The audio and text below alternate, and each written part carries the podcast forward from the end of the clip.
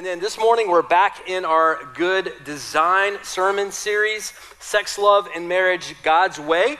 And so, uh, as I have for the entire series, just kind of a, a, parental warning if you have young kids in here, some of this content may not be quite appropriate uh, for them. And so, if you have a little kid in here, now would be a great time to exit.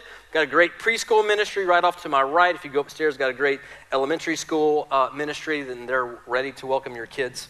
So, you have been warned. If you have an awkward conversation on the way home, it ain't my fault. All right? Now, what we've done for the last two weeks really is, is kind of set the foundation for a discussion about sex, love, and marriage, right? And so we've, talk, we've talked about the design for sex, like who, who invented sex. So spoiler alert, it was, it was God. He's, he's pro sex. He's not anti sex, regardless of what you may have heard uh, growing up in church. We've talked about who has the right to define sex and put boundaries around sex. Spoiler alert, it's not you. Now, it's not me, it's not our culture, right? This is, this is his world, this is his air that we're breathing, right? He gets to define what it is and put boundaries around it. We've talked about the difference even last week between uh, love and lust, right? That's a big one in our culture. I think a lot of people uh, really can't dif- dif- differentiate between what love and lust are, and so we have to have discernment as believers to know the difference.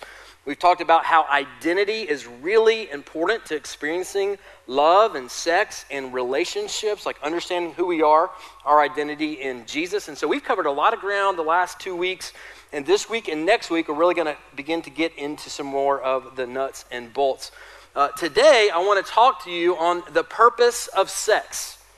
The purpose of sex, and, and maybe some of the myths and lies that we have believed uh, together in our culture. Now, I realize that there are people that are either here in the room who are tuning in online, uh, that there are people that are, that are coming from every conceivable sexual background. So I realize that. And, and I just want to say uh, my purpose standing up here this morning is not to shame or condemn anyone. Okay? And so one of the things we've said constantly throughout this message series is we are all sexual sinners. All right? That's that's all of us. Now, that looks different for all of us, but at the end of the day, we are all in the same boat, right? We are broken, fallen, imperfect people in need of a perfect Savior who can reorient our hearts and our minds on the subject of sex and relationships and marriage and really so many other things in life. And so, listen, I'm not here to, to shame you I'm not here to, uh, heap guilt upon you. I'm not here to condemn you at all. But here's what I want to do I want to present to you this morning a different sexual narrative than the one that probably most of us are, are most familiar with, especially if you grew up in the United States or you grew up in some kind of Western culture or an environment. I want to present to you an alternative uh, view on the one that's most familiar to most of us on the subject of sex. See, the truth of the matter is that we are all products of our society and culture. All right, we just are. We can't help it. It's inescapable. It doesn't matter if we want to, to not be influenced by culture. It doesn't matter if we like to think that we can think independently from our culture. The reality is, we have all been influenced and affected by culture. That's, that's just part of who we are. And uh, nobody escapes that. Now, the interesting thing when you read the Gospels when you read the New Testament, Jesus is constantly calling people out of cultural norms and accepted practices to point them to a new kingdom and a new way of thinking about everything from sex to relationships to marriage to work to finances, uh, you name it. Jesus calls us to this kind of countercultural, beautiful ethic of life that is far different and far better than anything else out there. Now, I believe there are two kind of primary sexual narratives in the world. There's what I'll call the kind of the, the cultural narrative. Uh, that's the one most of us have kind of grown up with. And I think there's also a second one that I'll present to you called uh, what I'm calling the kingdom narrative of sex. The first one that we're going to talk about is the cultural narrative, the one most of us have grown up with. This is the one that, that Hollywood kind of puts forth in front of us. This is the one that kind of mainstream culture projects of sex. And this view of sex is, is, is, really sees sex as nothing more than a physical appetite. All right, and so it's, it's kind of along the same lines of if you're hungry, what do you do? You eat. If you're thirsty, what do you do? You drink. If you're tired, what do you do? You sleep, right? If you're sexually aroused, what do you do? You, you try to find somebody to have sex with, or maybe you indulge in pornography and get a release that way. It, it, this, this ideology basically says sex is a simple biological release, so it's not a big deal.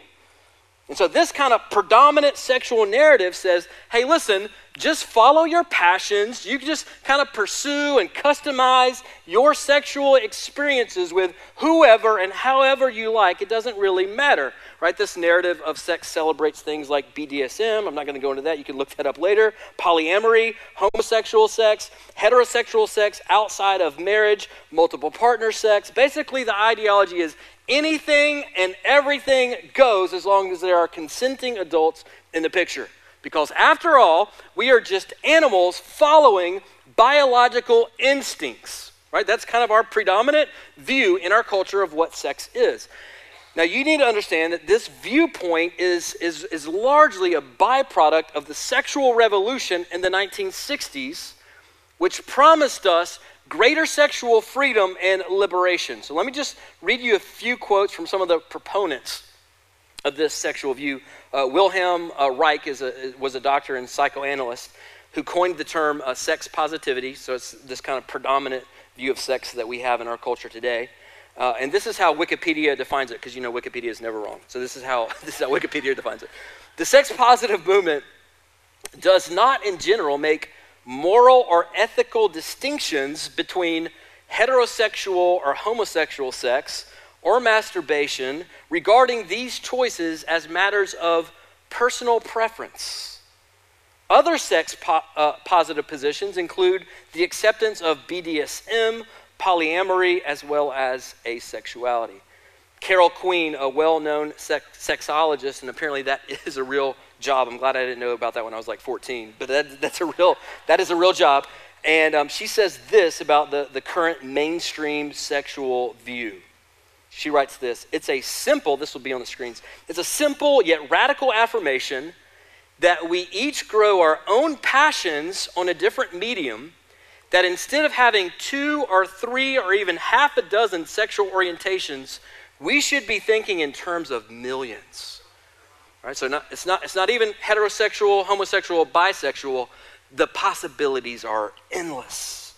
Sex positive respects each of our unique sexual profiles, even as we acknowledge some of us have been damaged by a culture that tries to eradicate sexual difference and possibility. Uh, Helen Andrews wrote a book called The Men and Women Who Promised Freedom and Delivered Disaster. This is what she writes. The sexual revolution has mainly been to make women more sexually available to men, and isn't this true? This hardly even qualifies as an unintended consequence, just an unannounced one. Mary Eberstadt, in her book Adam and Eve Paradoxes of the Sexual Revolution, writes that the sexual revolution has accomplished, and I quote, the destigmatization and demystification of non marital sex and reduce sexual relations in a general to a kind of a hygienic recreation in which anything goes so long as those involved are consenting adults.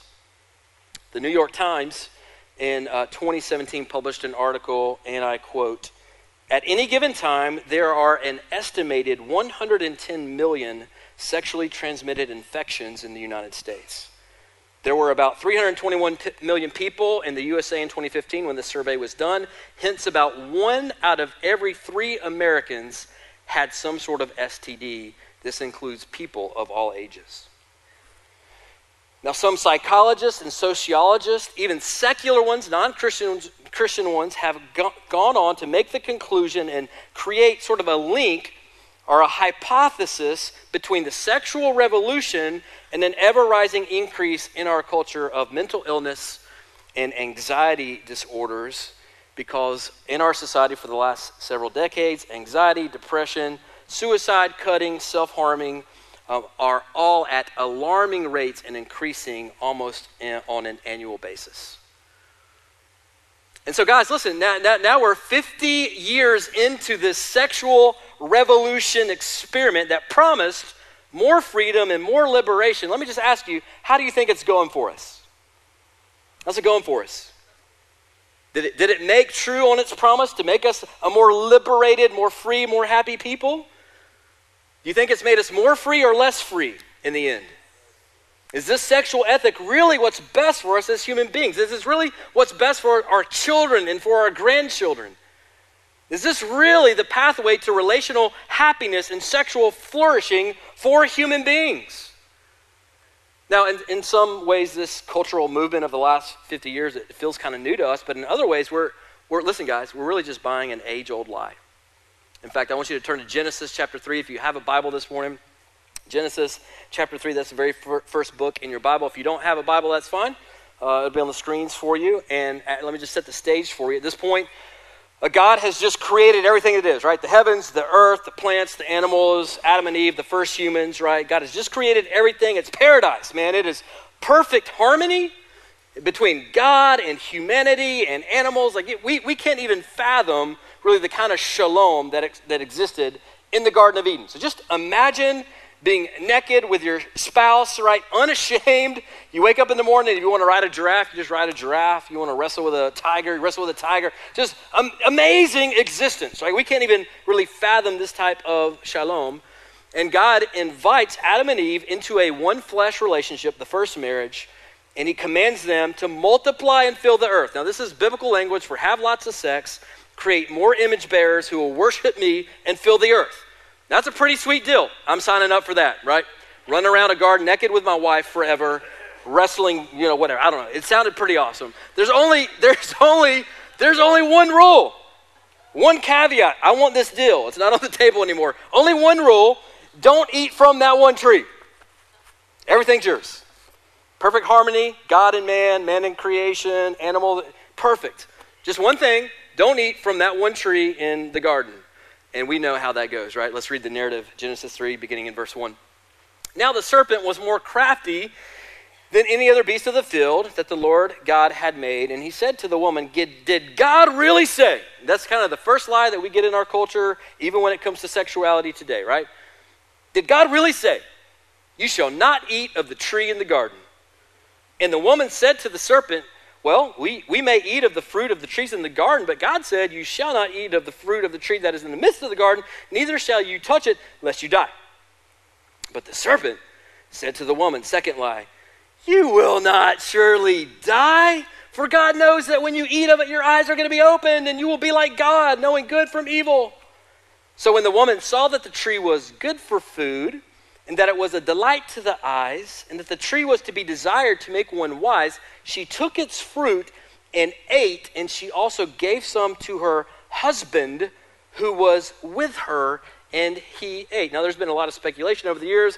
Where was Adam when Eve was deceived by the serpent? And Genesis 3 tells us he was right there. That punk was right there the entire time. He did not protect his wife. He did not defend her against the serpent. He didn't call out the lies. He stood there like a little passive punk. And so I have argued that the first sin in the garden was not eating the fruit. The first sin in the garden was Adam's passivity as husband, right? So, guys, if you kind of been off the hook using that with your wife, wrong. Sorry, it's, it's on us, right? Then, the, uh, then it's verse 7 then the eyes of both were opened and they knew that they were naked. It's the first time they were even aware of it because there was no shame before sin. There was no guilt before sin. It was glorious. But now they've sinned. Now that there's shame involved, there's, there's rejection involved, there's comparison, there's all this stuff.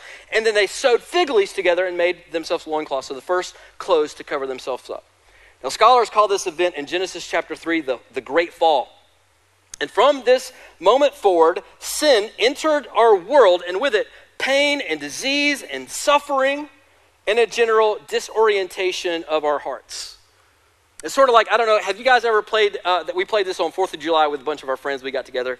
It's sort of like this game where, I don't know what it's called, but you put your head on a, on a bat and you, and you spin around like seven or eight times. Have you ever played that? There's like a line of people and then you, you got to run to the, uh, the end of the line. And after you spin around like seven times, it's, it's literally, it's funny, right? People are falling down. People are stumbling right. They're stumbling left. They can't go straight no matter how hard they try. Listen, the Bible tells us we're all born that way. We're now born into sin, disoriented to the ways of our Creator. And listen to me, guys, when it comes to sex, we are still believing the oldest lies in the book. Now, let me, let me show you what I mean. I'm going to give you a short list of kind of the, the lies that the ancient serpent or Satan used to deceive the first man and the first woman, and you tell me if they sound familiar today in our culture and context. These are on the screens for you. Lie number one you're missing out. You're missing out. Think about the, the, the conversation that the serpent had with Eve.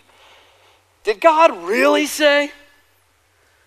Did God, did God really mean that? No. Do you really want to miss out on this exquisite fruit? I mean, look at it. It looks amazing. Can you just imagine how, how awesome this tastes? Look, look how juicy this looks. Man, you don't want to miss out on the best fruit in the garden, do you? No, it's not. It's just going to make you like God. Take it, enjoy it. You don't want to miss out on this. And don't we buy the same old lie all these millennia later? Ah, did God, did God really confine sex to marriage between one man and one woman? Did God really say that? Come on, man. That, that can't be what he said. Why, why would God give you passions, create you with passions and desires that he didn't want you to fulfill? We hear that one a lot, don't we, in our culture? I'm just going to tell you listen, if I fulfilled every passion and desire I have, I would be in federal prison right now, divorced, everything else. Right? That's a product of the fall. We're all born with sinful inclinations and desires and passions that we need to kill, not celebrate or embrace. So don't, don't, miss, don't miss this. This idea is hey, listen, don't miss out on this. Just indulge in sex however you want, however your passions lead you to. Listen to me. Same old lie. Same results. Promises life and freedom, ends in death and destruction. Don't believe the lie. You're missing out. That's the first one that, that we hear in our culture about sex. Here's the second lie we hear about sex it's no big deal. You've heard that one, haven't you? It's really no big deal. It's just a biological release. Take the fruit, eat it, enjoy it. You're not going to die, it's not going to kill anyone. But heck, nobody even has to know about it. This, is, this could just be our little secret. I mean, this is after all, this is a decision between two consenting adults. Why would God have a problem with that? It's no big deal. That's the second lie we hear. We saw that in the garden all those years ago. Here, how about this one? Number three, you'll finally be happy. Just take the fruit and eat. You'll finally be happy. Don't, don't, don't, you feel like something is missing in your life? Of course, there's something missing in your life. You haven't tried the fruit in the middle of the garden. You haven't tried that one sexual experience or sex with that one different person. Just take it, enjoy, eat, indulge yourself, and find the happiness that your heart longs for. How familiar does that sound? It sounds a lot like the sexual narrative in our culture today. Listen, guys, same bait, same hook, same disastrous results, all these millennia later. Which leaves us with the question that we started with Is there another narrative of sex that is deeper and more meaningful and less destructive? And the answer is absolutely yes, there is. Thank God there is. It's the kingdom sexual ethic of Jesus. And listen, it is beautiful and it is powerful. We read about it two weeks ago in Matthew chapter 19. And we're just gonna, I'm going to put that back on the screens for you right now. We're just going to kind of refresh by reading part of it. Jesus is answering a question about divorce, right? The Pharisees come to him, they're trying to trick him. They ask him a question about divorce, and he gives an answer, and he hits on gender and sexuality and marriage all rolled into one, as only Jesus could, right? So he answered them, the Pharisees, Jesus did, and said, Have you not read that he who created them from the beginning, so he's quoting Genesis 1 and 2, made them male and female? And said, Therefore, a man shall leave his father and his mother and hold fast to his wife and the two shall become one flesh. So they are no longer two, but one flesh. What therefore God has joined together, let not man separate. So Jesus is really simple. He's really honest. One of the things I love about Jesus is he doesn't sugarcoat anything, does he? He just simply says, hey guys, here's, here's my ethic for gender and sex and marriage. It's super simple. Here it is. Here's the formula in my kingdom one man, one woman, glorious sex, into marriage, for life. That's it. That's my sexual ethic. And he actually goes on to say, my, the only alternative in my kingdom for my followers is celibacy. Now, his disciples hear this, and their response is probably the same response that some of you are having right now Jesus, that is way too stinking hard. That is hard. If that's the limit, if those are the boundaries around sex, man, we, maybe we should just do away with sex, do away with marriage entirely. This seems way too hard. And isn't that what our culture tells us today? Chris, man, that is, that is way too hard. That, that sexual ethic is so outdated and old fashioned, man. And Jesus is like, yeah, listen, is is it hard? Yes, it's hard. In fact, Jesus says, a lot of people aren't even going to be able to accept this. A lot of people are going to hear this and they're going to walk away and they're going to say, I cannot follow Jesus because this is too hard.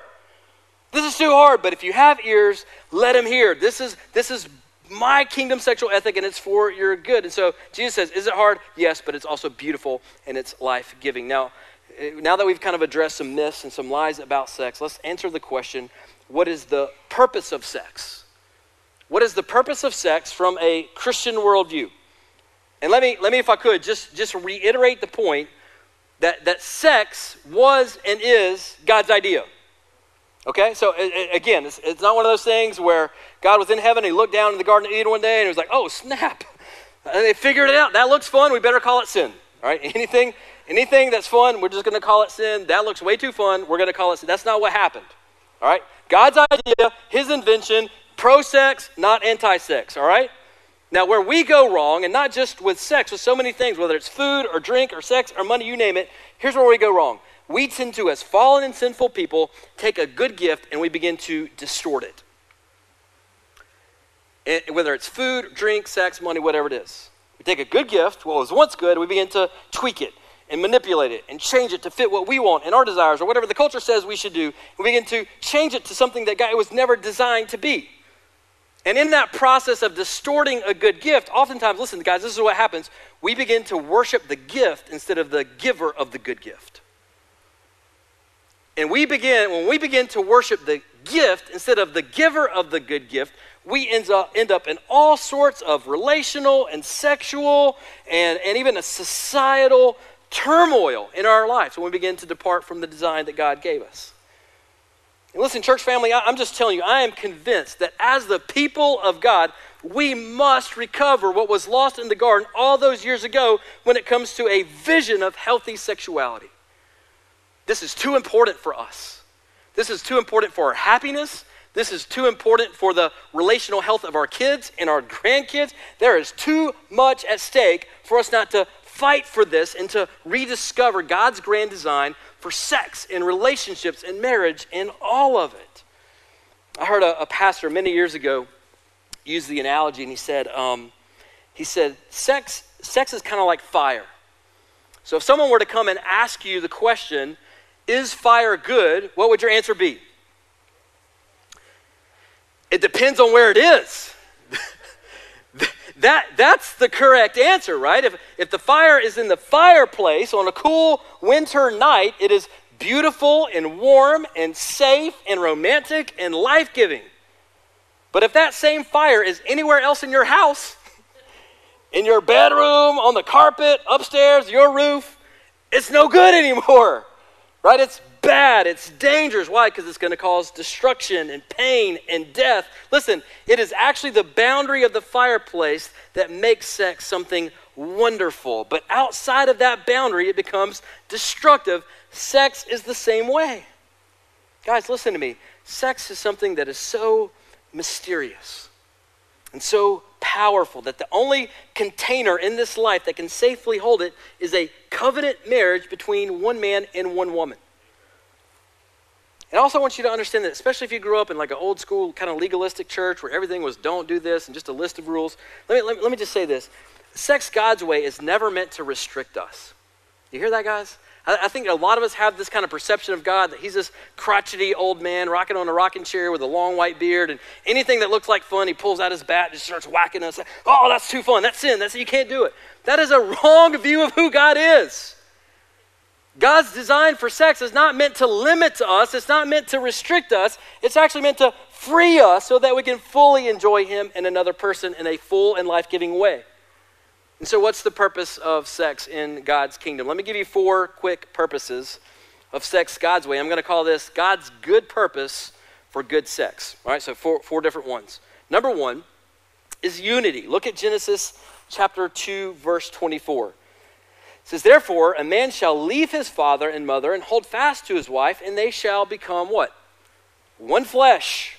By the way, same language Jesus just used in Matthew chapter 19. So when couples have sex, something mystical and spiritual begins to happen in that relationship, right? It's not just a mingling of two bodies, but it's a mingling of two human beings at the soul level. In that sense, sex is kind of like a sacrament, right? A, a physical act that touches on a deeper spiritual plane. Now, by the way, now studies have begun to show, and these are not Christian studies, these are secular scientific studies, are now showing that sex creates not only a physical bond between two people, but also an emotional and relational bond at the neurochemical level. See, when you have sex with somebody, your brain rele- releases oxytocin in the brain. There's also an increase in dopamine, so you get a dopamine hit. And what researchers are now discovering is that literally, listen, guys, this is important, that literally creates new neural pathways in your brain that bond you to that other person. This is a scientific fact now. This is, this is well known, not disputed. Which, which, listen, in a covenant marriage is awesome. We want to create those bonds, physical, spiritual, emotional bonds with our spouse. But listen to me, in casual sex, it is massively crippling to your emotional, spiritual, and mental health. And even secular researchers are beginning to admit this. I want you to watch Paul in 1 Corinthians chapter 6. This is what the Apostle Paul writes. He says, All things are lawful for me, but not all things are helpful. All things are lawful for me, but I will not be dominated by anything. Food is meant for the stomach, stomach for the food, and God will destroy both one and the other. This is, this is where it gets interesting. But the body is not meant for sexual immorality. That's that Greek word we talked about the last two weeks, porneia. It means any sort of sexual activity outside of a covenant marriage between one man and one woman. He says the body is not meant for sexual immorality, but for the Lord, and the Lord for the body. And God raised the Lord Jesus and will also raise us up by his power. Do you not know that your bodies are members of Christ? Shall I then take the members of Christ and make them members of a prostitute? The Greek word there is, is porne. I don't know that prostitute is the best translation. Probably uh, a sexually immoral person would be a, a better translation. And make them members of a, of a prostitute or a sexually immoral person. And Paul's answer is what? Never. Never.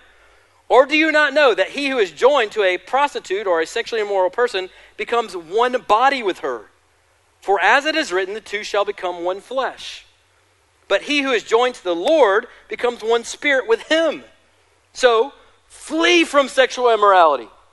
Don't toy with it. Don't, don't kind of walk on the boundary and see how far you can get to the line without crossing over. He says, flee from it. Run from it. Sprint from it if you're in Jesus. Every other sin a person commits is outside the body, but the sexual, sexually immoral person sins against his own body. So he's just talking about the significance of sexual sin is, is really important. Verse 19, or do you not know that your body is a temple of the Holy Spirit within you, whom you have from God? You are not your own. Which is, by the way, guys, this is the opposite of what our culture teaches us, isn't it? You're the captain of your own ship. You're the master of your own destiny. You just follow your heart. You just follow your passions. You be true to you. You do you, girl. That's, that's kind of what our culture says. And Paul says, not if you're following Jesus. If you are blood bought and sanctified and you've been bought by the King of the universe, you do not belong to yourself anymore. He tells us why in verse 20 For you were bought with a price. And that price is the blood of Jesus on the cross. he's saying, Believer, you don't belong to yourself anymore.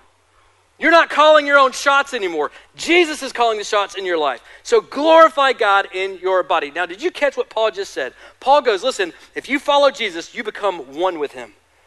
Now, this is kind of disturbing imagery, but it's right in the text. You can go back and read it. He says, when you follow Jesus, you become one with him. And so when you practice porneia, any kind of sexual immorality, whether it's porn addiction or, or sex with your boyfriend or girlfriend or homosexual sex or an affair on your spouse, whatever it is, when you practice any kind of porneia, you are taking Jesus into that act with you as you create a one flesh relationship with that other person. Do you think that might be a big deal to a perfect and holy God? And the answer is it is absolutely a huge deal to God. Because Paul says, believer, you are not your own. You were bought with a price. And so you are to flee sexual immorality outside the safety of a covenant marriage. So, the first purpose of sex is the unity of two souls that reflect the full nature and character of God to the world. That's the first purpose unity within a covenant marriage. The second purpose of sex in the Christian worldview, number two, is pleasure. It's pleasure. Now, I know some of you are going to get a little uncomfortable at this part. It's okay, you can look down, you don't have to make eye contact. And if you grew up in an old school legalistic church, uh, you, you know, you're just going to have to buckle up. It's going to be a little uncomfortable for a minute. We're going to get through this part. Listen, uh, whoever, whoever popularized the idea in the church world that God is anti pleasure or that God is somehow anti sex, I'm just telling you, they, they really missed the mark.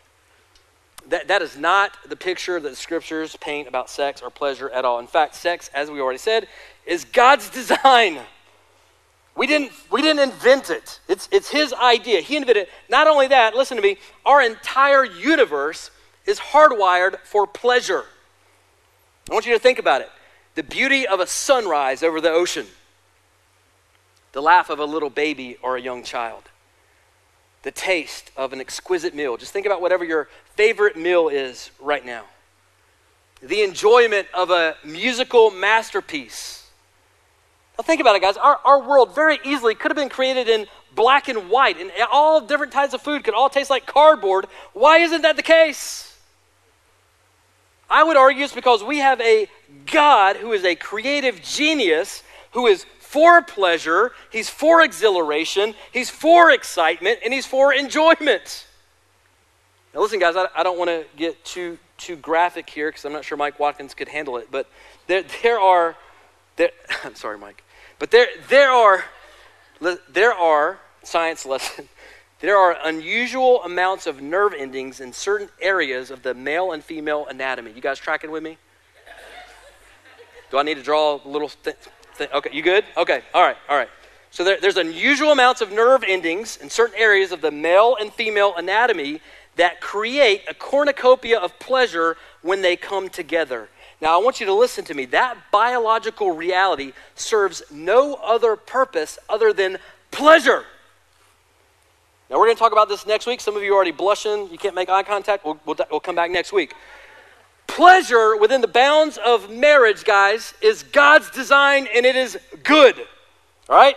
So, unity, purpose number one in Christian sex. Pleasure, number two, within the context of a marriage between a man and a woman. Here's the third uh, purpose of sex in God's design. Number three, procreation. Look at Genesis 1:28.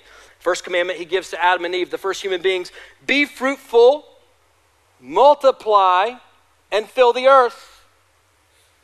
God's first mandate to the humans, the first humans is not read the Bible, memorize some verses, go to church. His first mandate to the first humans is get married, have lots of good sex, create more image bearers that are going to fill the earth and worship me. So let me just say if you're here, you're young, you're married, under the authority of the Bible, get busy. Get busy. Now make sure you're married first, all right? But if you're married, get it on. That's what God said, not me. Have sex, pop out some babies, raise them up to love Jesus, and unleash them on a world that needs more people who love Jesus. All right? Now listen. An old pastor told me on my wedding day when I got married, uh, Cheryl and I got married, he said, Hey, listen, y'all, he pulled me aside. I, am just going to tell you this. Um, I know this is your wedding night. Um, you, you guys have to have at least three kids. I said, I, I do. Is that right? He said, Yeah, you guys got to have at least three kids one to replace each of you and one to add to society. So, by God, we had three kids, and we are, and we, and we are good. So, we obeyed that commandment. And, uh, so, and, listen, I, I, realize there are, there are many young couples that, that cannot. Infertility is a real thing for many people, and it's a painful thing for a lot of people. So let me just say, uh, if that's you, I, am sorry. I know that that can be a, a very difficult thing. Um, so let me just say, man, if, if that's you and you, you're married and you love Jesus and you've tried, you can't have biological babies, could, could, could I just encourage you to consider and pray about adoption and foster care? There are millions of children in orphan, orphan things all over the world Africa, China, Russia. There are millions of orphans across this planet, and there are thousands of foster kids in homes that are dying to have a loving mom and a dad and parents. And so if you cannot have biological kids, and maybe even if you do have biological kids, could I just prompt you, please consider and pray about adoption and foster care. We have we have several families in our church right now that are going through that, and we're trying to walk with them through that. And it's a hard process, it's an arduous process, but it's a beautiful process. And I think it's a beautiful picture of how God loves us, has adopted us into his family, right? So if you can't have babies biologically, that, that's okay. Consider adoption, consider foster care, and then have lots of good sex with your spouse. God said so, right? That's number three, procreation. Number four, the last purpose, purpose of Christian sex in God's kingdom, number four, is sex serves as a signpost. And what I mean by that is sex is designed to point us to something greater even than sex itself. Right? The, the unity that we experience in covenant sex is designed to point us to a deeper unity that Jesus experiences with his bride, the church, with us, right? It's meant to point us to a greater spiritual reality. Now, we're going to get into this more next week when we talk about dating and marriage, but listen, I want you to understand this. The pleasures of sex are meant to foreshadow the pleasures of heaven. The, for, the, the pleasure of sex is meant to, to point us, to foreshadow the pleasures of heaven. Listen to me. Every good gift in this world is meant to point us to the giver of that good gift. Everything sex, food, a good drink, a good vacation, a beautiful sunrise, everything, every pleasure in this world is intended to point our heart's affection to the giver of all of those pleasures. So the sunrise over the ocean, that perfectly cooked filet mignon, making love, making love to your spouse, walk through the woods on a beautiful fall day where the leaves are all yellow and red and orange all of those pleasures designed to point us to the designer of all of those pleasures. I want you to understand something. If you study Christian history, the early church, the first Christians in the first, second, and third century, they flipped the Roman culture and world on its head, not by following culture, but by living very countercultural lifestyles. They had an entirely different worldview than the culture around them the Roman culture, the Greek culture. They had an entirely different view of sex. They had an entirely different view of marriage, an entirely, entirely different view of how to spend your money and spend your life. In fact, I want to read from you just a section of a letter to a, a man in the, the first couple centuries of the church named Dionysius. We don't even know who the author is, um, but, but he was a guy that apparently was exploring Christianity. And so he was considering the claims of Christianity, and this guy is writing him describing the early church, the early Christians. I want you to listen to the description of the early Christians who flipped their world on, on its head. This will be on the screens for you. About the Christians, he writes They dwell in their own countries, but simply as sojourners. As citizens, they share uh, in all things with others, and yet they endure all things as if foreigners. Every foreign land is as to them their native country, and every land of their birth as a land of strangers. They marry, as do others. They beget children, but they do not destroy their offspring. So there's the value of human life from womb to tomb right there. Now, that's another sermon for another day. They marry, as do others. They have children, but they do not destroy their offspring. They have a common table, so it's the idea of hospitality, but not a common bed. This idea of a different sexual ethic. They have a common table, hospitality, but not a common bed. They don't share their spouse sexually with other people. They are in the flesh, but they do not live after the flesh. They pass their days on earth, but are citizens of heaven. I love that. They obey the prescribed laws, and at the same time, they surpass the laws in their lives. They love all and are persecuted by all. They are poor, yet they make many rich. They are completely destitute, and yet they enjoy complete abundance. They are reviled, and yet they bless. when they do good, they are punished as evildoers, undergoing punishment they rejoice because they are brought to life. And what a beautiful picture of the early church. And I'm just telling you, church, we need to reclaim a different worldview, not just on sex, but on money and kids and marriage and everything else in this world. The early church flipped a pagan Roman Empire on its head, not with an army, but a different view of the kingdom of God. I want to read from you as we close. The band can go ahead and start coming up. This is from the Apostle Paul, 1 Thessalonians chapter 4. Paul writes this For this is the will of God, your sanctification. Now, that is just a big churchy word, churchy word for making you more like Jesus. For this is the will of God, your sanctification, that, listen, you abstain from what? Sexual immorality, porneia. That each one of you know how to control his or her own body in holiness and honor. Not in the passion of lust like the Gentiles who do not know God, that no one transgress and wrong his brother in this matter, because the Lord is an avenger in all these things as we told you beforehand, and solemnly warned you. For God has not called us to impurity, but to holiness. Therefore, whoever disregards this disregards not man, but God who gives the Holy Spirit to you. So let me just say, friend, please, please do not disregard God's instruction on this. Listen to me. His kingdom sexual ethic is for your good. It is not to restrict you, it is to free you. And listen to me, it matters more than we know. We're going to pray now, and then we're going to celebrate the Savior who came into this world, who offers us a better way, a better kingdom for our flourishing relationally and sexually in this life and the life to come. Let's pray, and then we're going to celebrate the Lord's Supper. Heavenly Father, we come to you.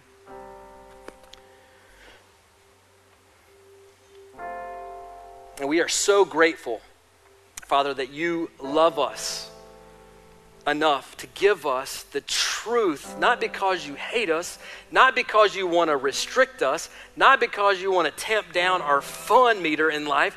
You give us the truth because you love us like a good father. And you want to free us in this life, and you want us to experience all of your good gifts in the most meaningful, safe, powerful way in this life, God. And so, would you teach our hearts to lean into you and to trust you? And to trust your word, when, even when everything around us and everyone around us tells us that it's foolishness that following your kingdom ethic is so outdated and old fashioned and out of touch. God, would you remind us that through the ages, you stand as a firm truth that we can, we can just base our entire lives on and our decision making process on, God. So would you teach us to love you, to trust you, to follow you, to follow in your pathway when it's easy, and especially, God, would you teach us that it's worth it when it's hard? Would you teach us to live? Revolutionary, countercultural lifestyles. Not just for our good and the good of our marriages and our families and our own sexual flourishing, God, but would you teach us to walk in your ways for the good of the world? That our lives would point people, that our lives would serve as a signpost to show people that there's a better way, that there's an alternative kingdom that's even better than what this world has to offer, God. Would our lives point people into your kingdom and your ethic, God. Would you help us to walk that out when it's easy, when it's hard? We pray and we ask all these things in the strong and the beautiful name of your Son and our Savior, Jesus Christ. Amen.